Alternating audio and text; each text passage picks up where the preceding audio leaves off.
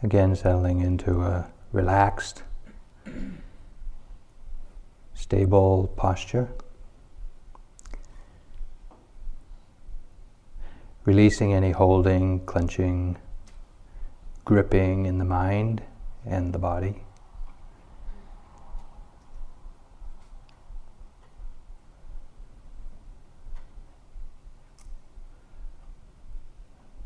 And taking a moment just to acknowledge how the environment is experienced the temperature, the humidity, the ambient sound of the room, and the occasional distinct sounds within and outside the room.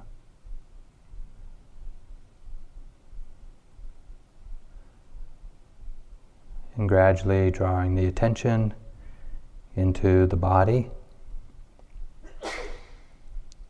and establishing a continuity of mindful awareness either on a primary object, the breath, posture, or on the changing objects that are predominant and call your attention.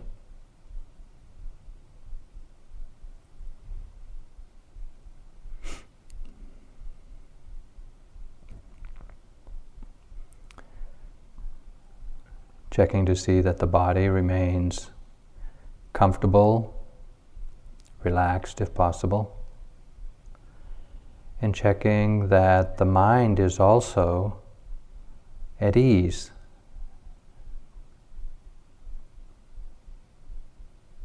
I'd say relaxed, which means to let go of any agenda, any goal of to be reached during this sitting. Instead, just remind yourself that in this practice, we're just wanting to be present for each moment as it appears. And to adjust our attitude towards our practice to be one of open receptivity to whatever appears within the chosen object or within the predominant objects.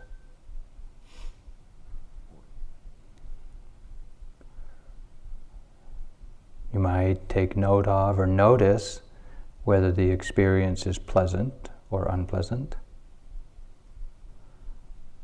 as a way of simplifying the recognition of what is being known.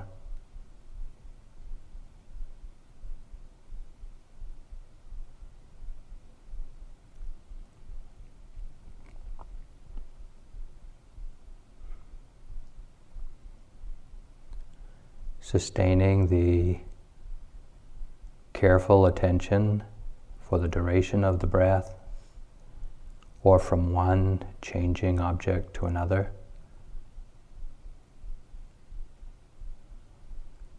And if you find it helpful, to use a soft mental note, a subvocal recognition of what is being attended to. Breathing in, breathing out, or possibly hearing coolness, stickiness, in any of the physical sensations of tightness or pressure, pulsing. Just a single word of recognition of what is being known is enough. Being careful, we don't need to tell ourselves a story about it, or explain it, or figure it out, or fix it. But if any of those activities arise in the mind, to recognize them. Oh, the mind is commenting, or the mind is figuring out or the mind is liking or disliking. In this way, we gradually expand the field of awareness to include all physical and all mental phenomena. You can always return to a chosen object like the breath or the posture to stabilize the attention.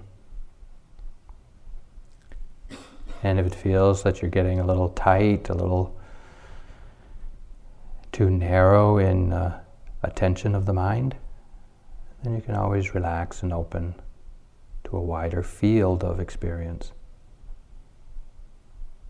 Clearly recognizing moment by moment what is appearing and what is being known.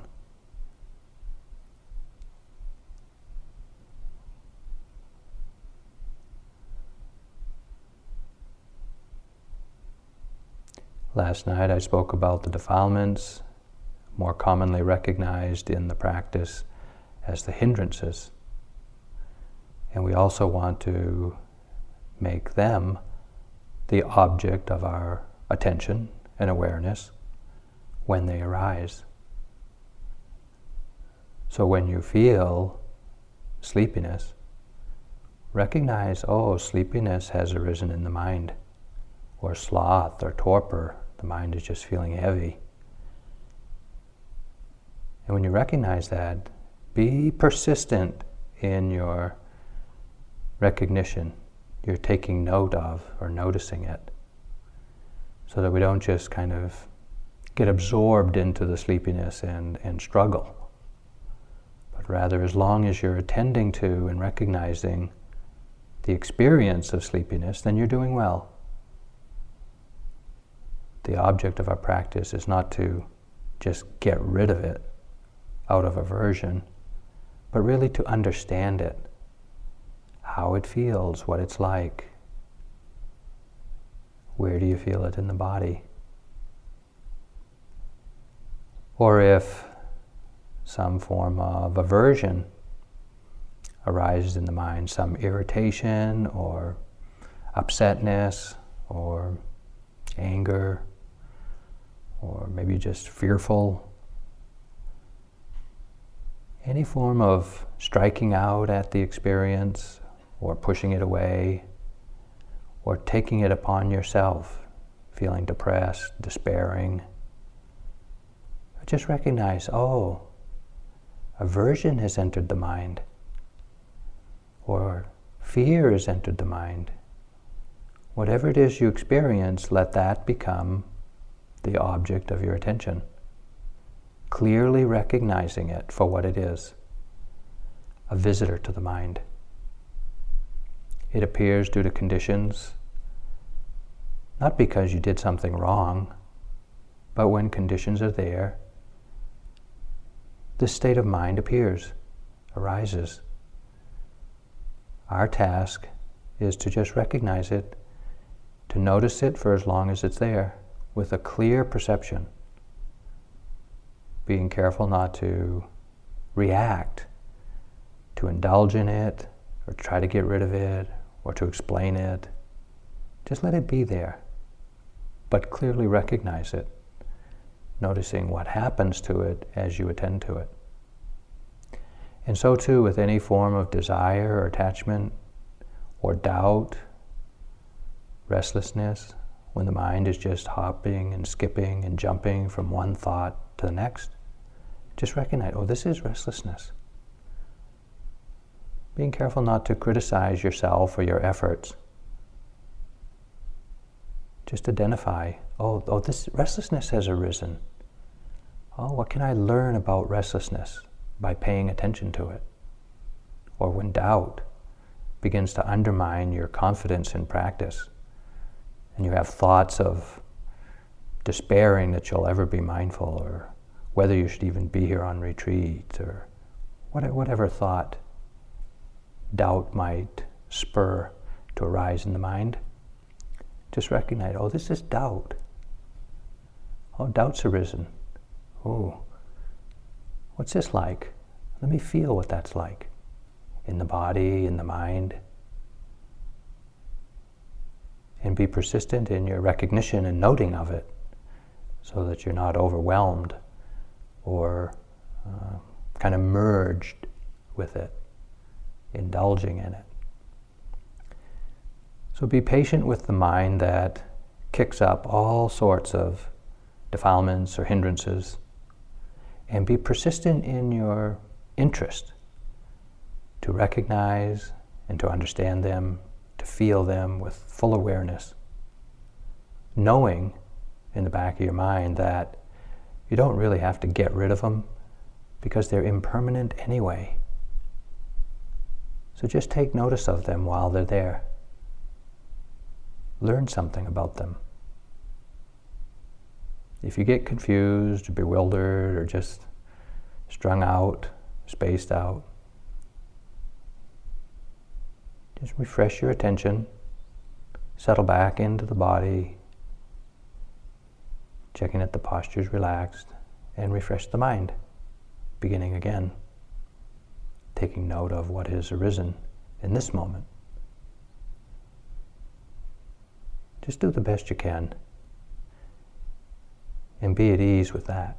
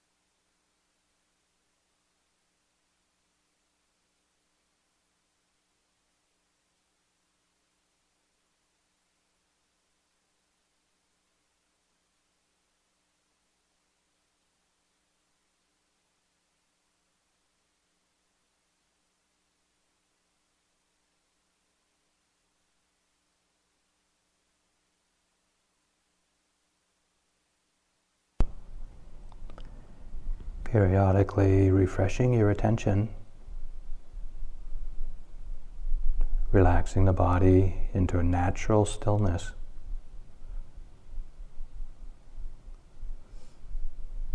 Opening to receive the present moment and recognize what is being known.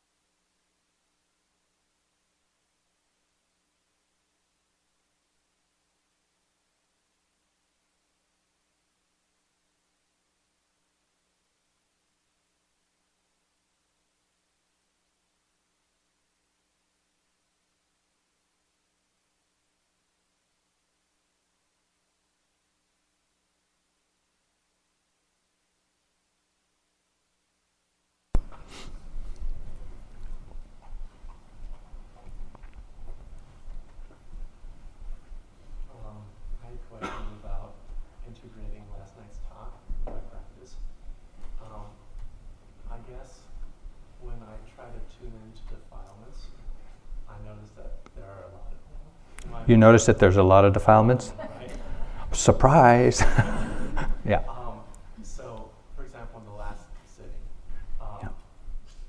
most, I mean, maybe 10% of the time I was aware of my breath and the sound of the birds and so on, but 90% of the time it was either restless, restlessness, aversion, or aversion to aversion.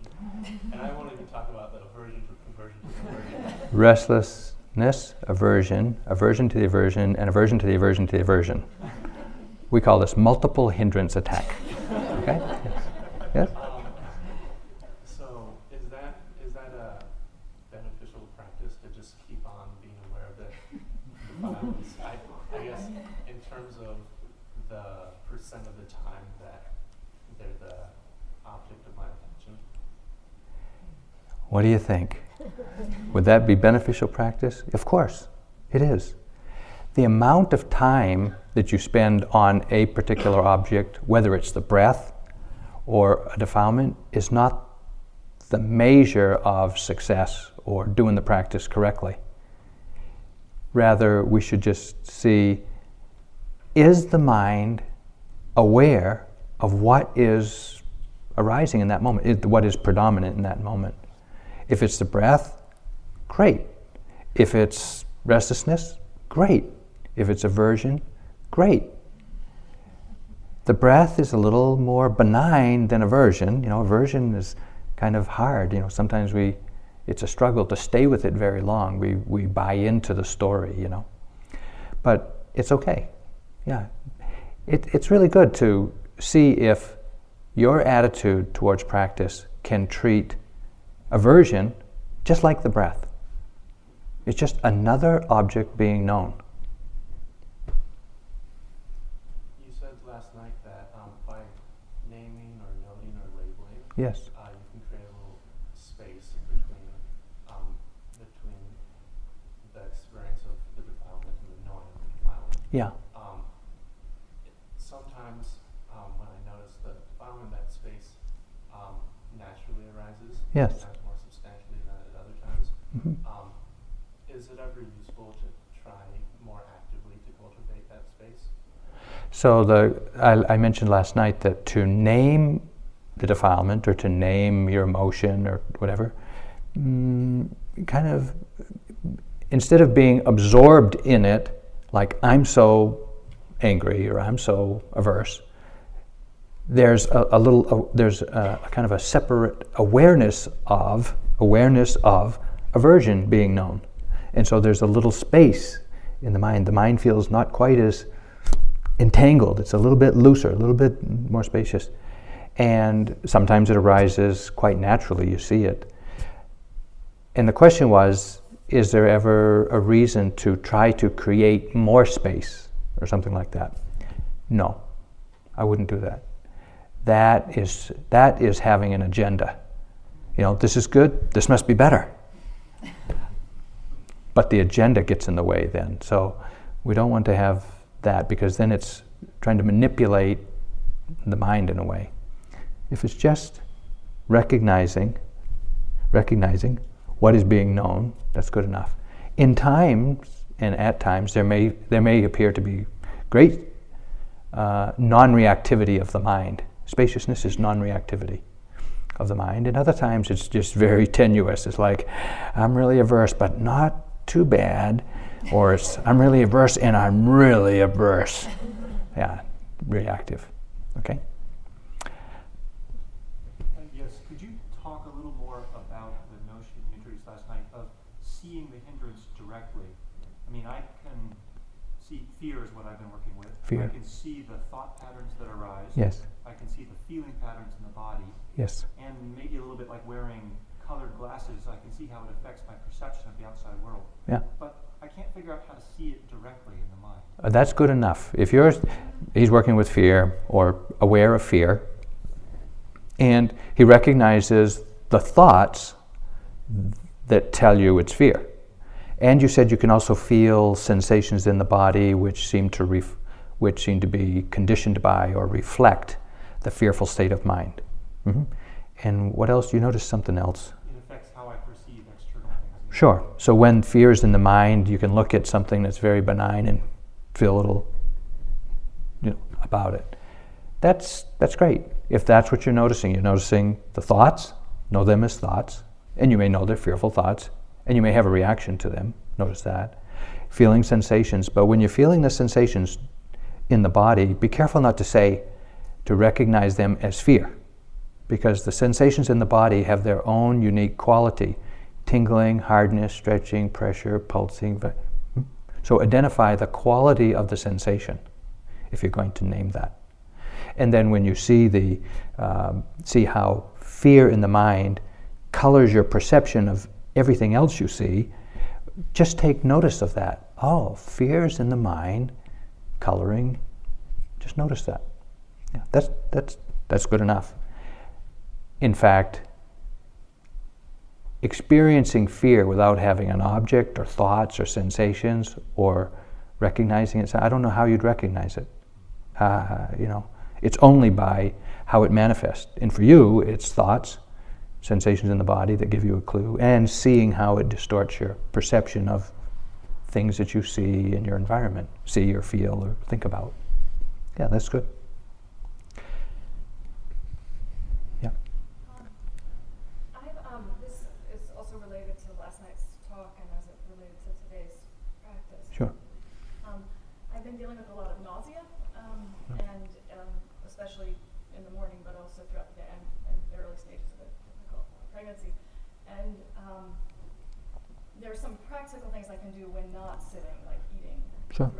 Mm-hmm. I've been trying to do that. But um, I guess in, in this sitting itself, um, I've been, I guess the question is, is both about how to try to work with that.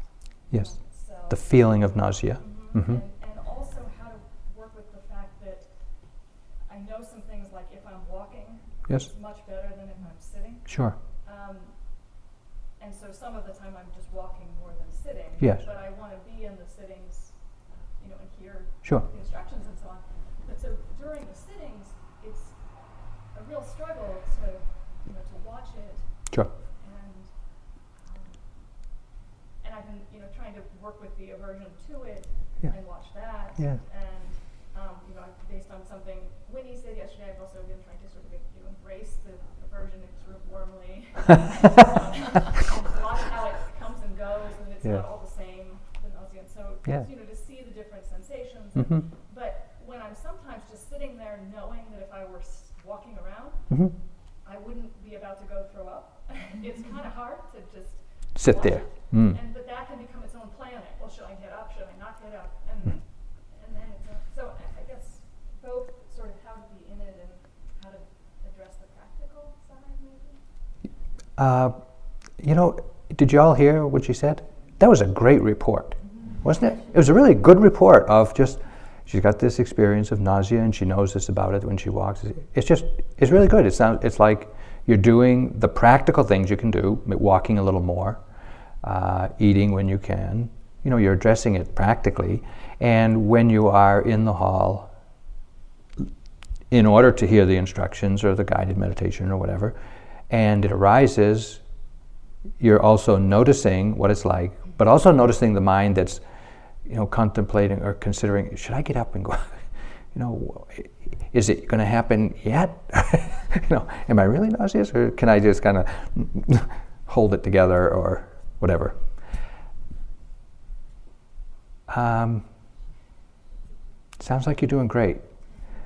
I know that doesn't relieve your nausea, but but the awareness of it and you can always get up and leave the hall. That would be better. It's okay. It's okay. No, no problem. And as I was mentioning to someone about what to pay attention to, whether you're paying attention to nausea or walking or thinking about should I get up or not, any object is good object. If it's arising and you're aware of it, that's good. You know? So you have our collective permission to get up and, and, and to take care of yourself when you feel the need. Okay? Everybody agree? Okay. Yes. Last night, I think I heard you say something about um, how to tell a delusion. How to tell Non-delusion. a delusion from a non-delusion. You know, like sometimes you make a decision and you realize afterward that was really a deluded decision. That was pretty, yeah. hmm But how do you before you actually? Okay. How do you, how does a deluded person know they're deluded? Let me think. It's it's a challenge. It's a challenge. Now, in the beginning, in the beginning, we'll take guidance from anybody. You know, we'll say, you know, the teachers say, do this, don't do that, that, that, that. Okay, okay, we'll try that. And eventually, as we develop our mindful awareness, we begin to gain our own insightful knowledge from our own experience. We begin to understand, oh, this really is not skillful. This really is more skillful, or this is kind of dicey. Mm-mm-mm. I'd like to think it was skillful, but in my heart, I really know it's not. And you know, so we begin to have more experiential knowledge, wisdom about it. And then as we continue developing with the momentum of mindfulness that results in wisdom, eventually the wisdom is sufficient to start fueling and, and, and, and supporting our awareness. So, like wis- wisdom will jump in there first as soon as the mind starts going loopy.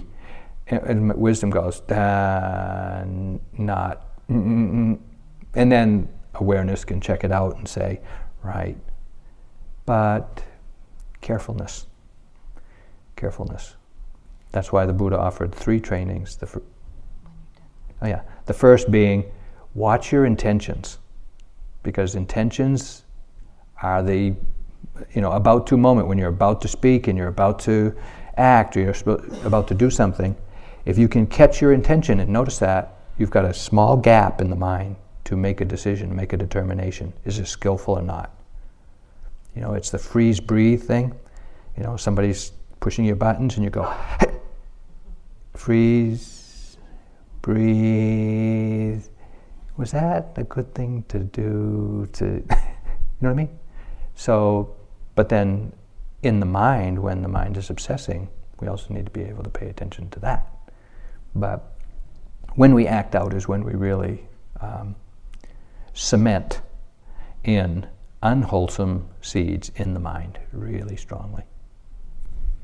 The, the typical this will last forever. Oh, yeah. Yeah.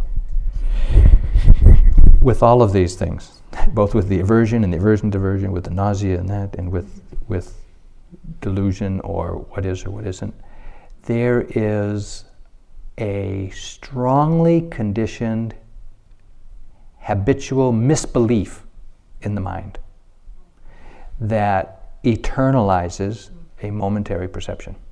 I call it eternalizing. What I mean is, when you're feeling nausea, when you're feeling pain, the mind just assumes it's going to be this way forever. It ju- it's going to last for the whole, re- the whole sitting, the whole retreat, or, or sometimes forever. And we get blinded by the immediacy of the contact, the immediacy of that experience. So remind yourself, whatever it is that you're experiencing, that it seems like you're struggling with or almost overwhelmed by, just, just, just, this is the way it is for now. Add that little for now because it changes. And to remind ourselves that things change can be helpful, really, really helpful. Last uh, question, comment? Uh, it's, it's really just a comment. Um, something that's been most helpful for me is the idea that what's important is not the continuity of my breath, it's the continu- continuity of my awareness on the object. And that has made True. a world of difference. And I just Yes. want to say that it's also been in reaction to some gentleness in your teaching about it. Yeah. Um, and it's really allowed me to, to settle in and really have much more gentle sits. And the most recent one, I moved from a, I've been having lower back pain, I moved from a chair to here, and right away I felt, uh, you know, some lower back pain. So I just stayed with it. You also teach about the posture. The posture is a valid object of awareness. And right away I thought, oh, the whole set, it's going to be agonizing. It's going to be, and it didn't turn out to be that at all. But um, and, and it, it was it was an object that called for attention. Yeah. Gave it general Sure. attention. Yeah. But it's the continuity of the awareness. Yeah. of the object. Yeah, that, that's a really good point to make, that it is the continuity of awareness rather than the continuity of awareness of the breath or any other chosen object. Good point. Yeah, and to and to really gently be with what's happening, even if what's happening is really pretty abrasive, pretty hard, pretty painful, or whatever. To be to be gently with it rather than trying to uh, control it. Yeah. Uh, today, there's another list of uh, people to be seen in groups, and you all should have either been on the list yesterday to be seen in a group, or you're on a list to be seen in a group today. If you weren't on a list for yesterday or today, we don't know you're here, or something like that.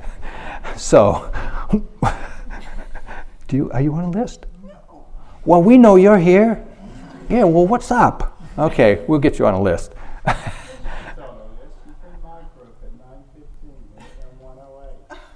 Okay. Thanks, Jim. okay, so, and we, we would like you, if you're on the list, please come to check in. We, we need to speak with each, check in with each one of you just to monitor uh, your practice and see how you're doing. So uh, please don't just skip out whimsically, but come and check in. If there's something that's going on that you really can't be in a group, uh, or you really feel uncomfortable about that, then speak to the teacher individually. Leave a note to make arrangements to see him otherwise. Okay?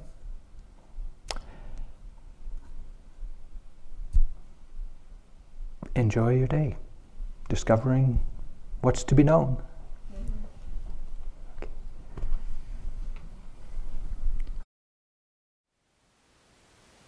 Thank you for listening.